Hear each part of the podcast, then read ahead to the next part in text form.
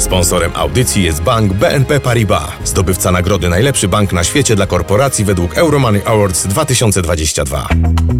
Jak założyć i prowadzić własną firmę? Podcast przedsiębiorczy.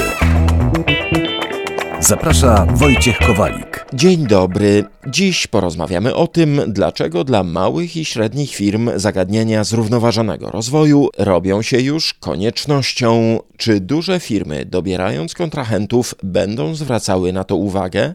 Czy mała firma może realnie tracić, jeśli nie będzie stosować zasad zrównoważonego rozwoju? To zresztą już się dzieje. Wymuszają to również wybory świadomych konsumentów, choćby w przypadku branży spożywczej. O tym rozmawiamy dziś z ekspertką, dyrektorką zarządzającą w firmie doradczej Envipol i przewodniczącą Komitetu do Spraw ESG Krajowej Izby Gospodarczej Jolantą Okońską-Kubicą. Dlaczego to jest takie ważne, żeby także ten mniejszy biznes zaczął wdrażać u siebie zasady zrównoważonego rozwoju? Niezależnie czy mamy do czynienia z e, i oceniamy dużą, małą czy średnią firmę, każda z tych firm prowadzi działalność gospodarczą i każda, ta firma, każda z tych firm e, dąży do tego, aby e, osiągać coraz lepszą pozycję rynkową, a mieć coraz więcej klientów i żeby po prostu osiągać e, sukces rynkowy. I w świecie, w którym tak naprawdę o najważniejszych kwestiach gospodarczych, decydują regulacje, decydują polityki Unii Europejskiej, gdzie są konkretnie pookreślane wymagania dotyczące emisji substancji, kwestie związane z polityką klimatyczną, gdzie są konkretnie stawiane ambitne cele dla całej Unii Europejskiej, dla przedsiębiorców związane z ograniczeniem emisji gazów cieplarnianych. No nie da się prowadzić działalności tak jak dotychczas. To się mówi as usual. No to tak nie ma, takiej możliwości nie ma. Po prostu musimy się zmienić. Jeżeli chcemy po prostu dalej funkcjonować i funkcjonować chociażby zgodnie z regulacjami prawnymi, to niezależnie czy mamy do czynienia z mikro, małą czy dużą firmą, musi po prostu ta firma wziąć to pod uwagę. To znaczy dokonać zmiany weryfikacji swojej oferty produktowej, swojej oferty usługowej, a z drugiej strony dokonać weryfikacji procesów e, świadczenia usług, procesów e, wytwarzania produktów bo nie ma możliwości przy tak e, ambitnych celach europejskich, aby e, dalej prowadzić tą działalność. Czyli reasumując, przedsiębiorca mały, średni, który ma ambicje e, rozwijać je, w ogóle chce funkcjonować na rynku, chcąc czy nie chcąc, musi dostosować się i musi uwzględnić te aspekty zrównoważonego rozwoju swojej działalności gospodarczej.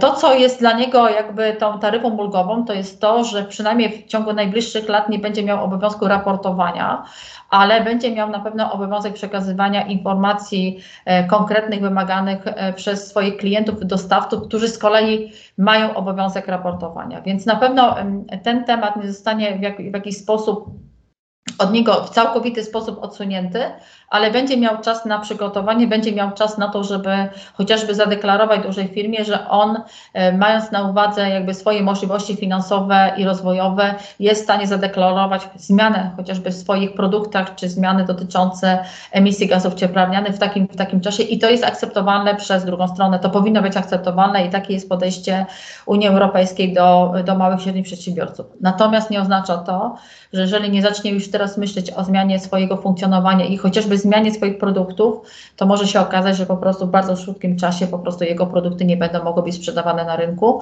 ponieważ e, w tym momencie jest, e, jest e, konsultowana, jest konsultowane rozporządzenie w sprawie koprojektowania, które wprost określają konkretne wymagania dotyczące produktów oferowanych na europejskich rynkach. Oznacza to, czy, że zarówno mały importer, jak i mały producent a także średni czy duży, będzie miał te same wymagania dotyczące produktów i usług, które będą oferowane na rynku, w związku z tym musi się, będzie musiał w bardzo szybkim czasie się do tego dostosować.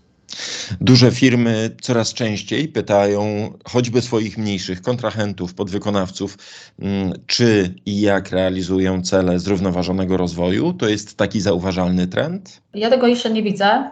E, mimo wszystko teraz to jest w polskich realiach odosobniona praktyka. Ja się z taką praktyką spotykam od lat, ale jeżeli mówimy o współpracy międzynarodowej, o dużych firmach, które są e, wykon, podwykonawcami, dostawcami dla dużych międzynarodowych korporacji. I to mówię, e, co jakby wiem na ten moment. Sytuacja na pewno zmieni się bardzo szybko, jeżeli chodzi o, o współpracę nawet mniejszych firm z rynkiem niemieckim, ponieważ od tego roku w Niemczech obowiązuje, weszła ustawa mm, związana z tak zwaną należytą starannością, która wymaga od niemieckich przedsiębiorców e, e, współpracy e, ze zrównoważonymi dostawcami spełniającymi określone wymagania. Właśnie kwestie środowiskowe, a przede wszystkim kwestie związane z etyką biznesu, z, z przestrzeganiem praw człowieka i tak dalej. W związku z tym to w bardzo szybkim czasie może dotknąć polskich, polskich e, przedsiębiorców, którzy współpracują z, z firmami niemieckimi. Jeżeli mm, przedsiębiorcy nie, nie, zdają, nie, nie będą świadomi tego, że to ich czeka, no to po prostu może być problem. Więc reasumując, myślę, że to będzie problem przyszłości. To nie jest w tym momencie jeszcze problem polskich firm. To jest problem dużych polskich firm, które pracują w dużych międzynarodowych, e, funkcjonują w dużych międzynarodowych łańcuchach wartości. Mam takie wrażenie, że świadomi, nowocześni klienci też chyba wymuszą niejako stosowanie zasad zrównoważonego rozwoju w firmach. To się absolutnie dzieje. To już widać, że klienci dokonują, e, świadomi klienci dokonują świadomych wyborów. E, kierują się e, zasadami zrównoważonego rozwoju. To widać nawet właśnie przy zakupie produktów e, tych spożywczych, e, jak zmienił się rynek, jak zmienił się ten, ta, ta, ten miks produktów kupowanych przez przeciętnego chociażby Polaka. To nie wygląda tak, jak wyglądało jeszcze kilka lat temu. Już coraz więcej konsumentów odchodzi właśnie od mięsa. Decyduje się na zakup produktów substytucyjnych, tak, innych, innego rodzaju, na bazie E, roślinnej, po to, żeby po prostu również w jakiś sposób mieć wpływ na to środowisko, na e, tą emisję gazów cieplarnianych. Oni są naprawdę coraz bardziej świadomi, zwłaszcza młode pokolenie jest coraz bardziej świadome i to, i to tak naprawdę będzie coraz wyraźniej widoczne i myślę, że te zmiany, które nas w tym momencie dotykają, to to nie tylko polityka, no bo żeby była polityka i żeby, żeby była możliwa taka polityka, no to musi na końcu być e, ten konsument, który e, zaakceptuje taką zmianę i będzie świadomie chciał wybierać produkty, które są właśnie bardziej sprzyjające człowiekowi, jego zdrowiu, jego samopoczuciu i środowisku naturalnemu. Czyli na przykład kupowanie żywności z upraw ekologicznych też wpisuje się w ten trend. Absolutnie tak. To widać w wielu sieciach E, oznakowanie produktów, e, które właśnie pochodzą z takich gospodarstw, to na pewno będzie jeszcze, e, jeszcze bardziej wyraźne i to będziemy z tym mieli do czynienia, można powiedzieć, na, nie tylko w wybranych sklepach, ale tak naprawdę to będą produkty powszechnie dostępne. Natomiast w tym momencie jeszcze są to produkty mm, często droższe i tutaj ten aspekt ekonomiczny w, w sytuacji, w której mamy, czyli kiedy ma ta inflacja jest coraz wyższa, no to tutaj też ten aspekt bierze, no, jest brany pod uwagę, ale niezależnie od sytuacji Unia Europejska idzie w kierunku, aby e, produkty były zdrowe, aby e, dominowały e, właśnie, aby może nie dominowały, bo to jeszcze nie ma takiej szansy, albo żeby było coraz więcej tych ekologicznych upraw, ekologicznej produ produkcji, stąd myślę, że tutaj naprawdę jest ten obszar do zagospodarowania i że na pewno e, ci, którzy postawią właśnie na tych konsumentów bardziej ekologicznych, bardziej prośrodowiskowych, bardziej e, świadomych, po prostu wygrają. Wygrają po prostu na tym rynku. Czy mała firma może realnie tracić, jeżeli nie będzie stosować tych zasad zrównoważonego biznesu, zrównoważonego rozwoju? To znaczy, ja, ja, obawiam się, że e, firma może tak naprawdę przestać yy, funkcjonować na, na europejskim rynku z czasem. Nie tak. będzie zmiana z dnia na dzień, ale obawiam się, że po prostu świadomi klienci, konsumenci, którzy będą podejmować świadome decyzje, bo będzie coraz więcej się mówiło o zdrowiu, o tym, jaki wpływ ma zdrowa żywność, a jaki wpływ na, na, na zdrowie człowieka ma chociażby żywność oparta na właśnie Y, kiedy stosuje się przy jej uprawie środki ochrony roślin, właśnie te oparte na chemii, to obawiam się po prostu, że będzie, będzie tutaj świadoma decyzja konsumenta, e, która zadecyduje o tym, że ten producent będzie nadal funkcjonował na rynku, a z tego po prostu e, konsumenci po prostu zrezygnują. Więc tutaj nawet nie ma znaczenia, czy to jest mała, duża czy średnia firma. Po prostu jeżeli nie, dostosujemy się do nowego trendu, do tego, że ludzie chcą jeść zdrowe produkty, zdrowe owoce, zdrowe warzywa, po prostu takich, produkt, takich, takich produktów producentów, takich wytwórców po prostu nie będzie. To oczywiście to nie, to nie jest zmiana dla mnie z roku na rok, to jest pewien proces, ale ja myślę, że jakbyśmy wrócili do tej samej rozmowy w 2030 roku, to zmiana będzie ogromna. Jedno to jest podejście klientów, ale drugie mam wrażenie to jest też wzajemne podejście biznesu e, do siebie. Czy Firmy muszą liczyć się z tym, że mm, jeżeli kontrahenci będą wybierali swoich partnerów, to coraz mocniej będą patrzyli właśnie na te zasady zrównoważonego rozwoju? To będzie konieczne. To, to nie będzie e, jakby dobrowolna praktyka, tylko to będzie konieczne, dlatego że regulacje, które Unia Europejska wprowadza, wprost wymagają, aby firmy wzajemnie e, raportowały, monitorowały, kontrolowały co się dzieje e, u, u ich partnerów biznesowych, czyli u ich dostawców, u ich klientów. E, firmy mają być za to odpowiedzialne. E, prezesi mają za to odpowiadać tak, jak się odpowiada za kwestie chociażby związane z z raportowaniem finansowym. Więc jeżeli to jest objęte procesem raportowania i tego będzie i to się wymaga od przedsiębiorców, to jeżeli przedsiębiorcy tego nie, nie, nie dopełnią, no to tak naprawdę mogą znowu być e, na straconej pozycji w, we współpracy ze, ze swoimi klientami, więc e, e, więc oczywiście to nie jest tak, że oczywiście firma może wpisać, że ona nie, nie bierze tego pod uwagę, nie zamierza tych praktyk stosować, po prostu rynek, rynek, ich, rynek takie podmioty wykluczy, albo instytucje finansowe, które również muszą raportować E, z kim współpracują, e, z jakiej firmy e, są ich klientami, więc jeżeli te aspekty chociażby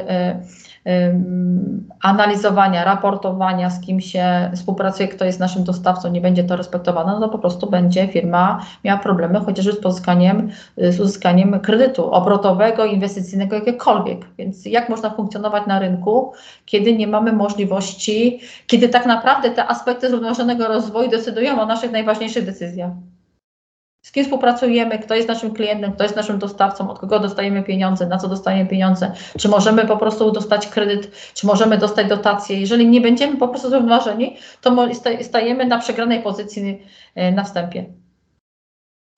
Czyli ten kompromis między realizacją tych celów gospodarczych, społecznych i ekologicznych, to zaryzykujemy twierdzenie, że to w biznesie droga w jedną stronę? To jest jeden kierunek, tutaj nie ma odwrotu. Ja nie, ja nie, ja nie widzę możliwości, te, żeby e, nagle e, Unia Europejska, ONZ, G20 i inne organizacje, Chiny i inne kraje powiedziały stop, e, nie idziemy w kierunku zrównoważonego rozwoju, nie idziemy w kierunku modelu gospodarki o obiegu zamkniętym, nie idziemy, nie zaczynamy dbać o te kwestie społeczne. Te kwestie społeczne są bardzo oczywiście delikatne w różnych krajach. To wiadomo, że to nie jest tak, że wszyscy e, tak samo rozumiemy kwestie polityki e, społecznej, propracowniczej pro, i przestrzegania praw człowieka, ale mimo wszystko E, te aspekty środowiskowe, szczególnie aspekty związane z, z prowadzeniem biznesu, z etycznymi e, zasadami, którymi się przedsiębiorcy powinni kierować, na pewno będzie to e, ten element, który będzie brany pod uwagę przy, przez naj, największych i, i tych, którzy decydują o politykach, tych, którzy decydują, co decydują o pieniądzach, więc nie wyobrażam sobie, jakoś nie mogę sobie E, nie mogę sobie wyobrazić, że nagle ktoś powie stop i, e, i wracamy do tego, co było. Za dużo zostało już działań podjętych, za dużo było decyzji podjętych, za dużo było, za dużo zostało, zostało już zrobione i to nie tylko w Polsce. W Polsce to akurat wydaje mi się, że zostało naprawdę, jesteśmy na początkowej drodze, więc jeszcze dużo przed nami. E, ale nie jesteśmy też na samym końcu. To też chciałabym od razu powiedzieć, że inne kraje również są na tym samym etapie co my, bo to nie jest prosty proces i to nie jest tak, że że e, my nie chcemy po prostu, my jesteśmy gdzieś z tyłu i my po prostu nie chcemy tego wdrażać, tylko tutaj znowu jest rachunek ekonomiczny, ponieważ musimy wszyscy mieć takie same szanse, chociażby w Unii Europejskiej. Musimy mieć dostęp do funduszy, musimy mieć dostęp do, do e, musimy mieć te same regulacje prawne, czy to jesteśmy w Niemczech, czy jesteśmy w Polsce, czy jesteśmy w Belgii.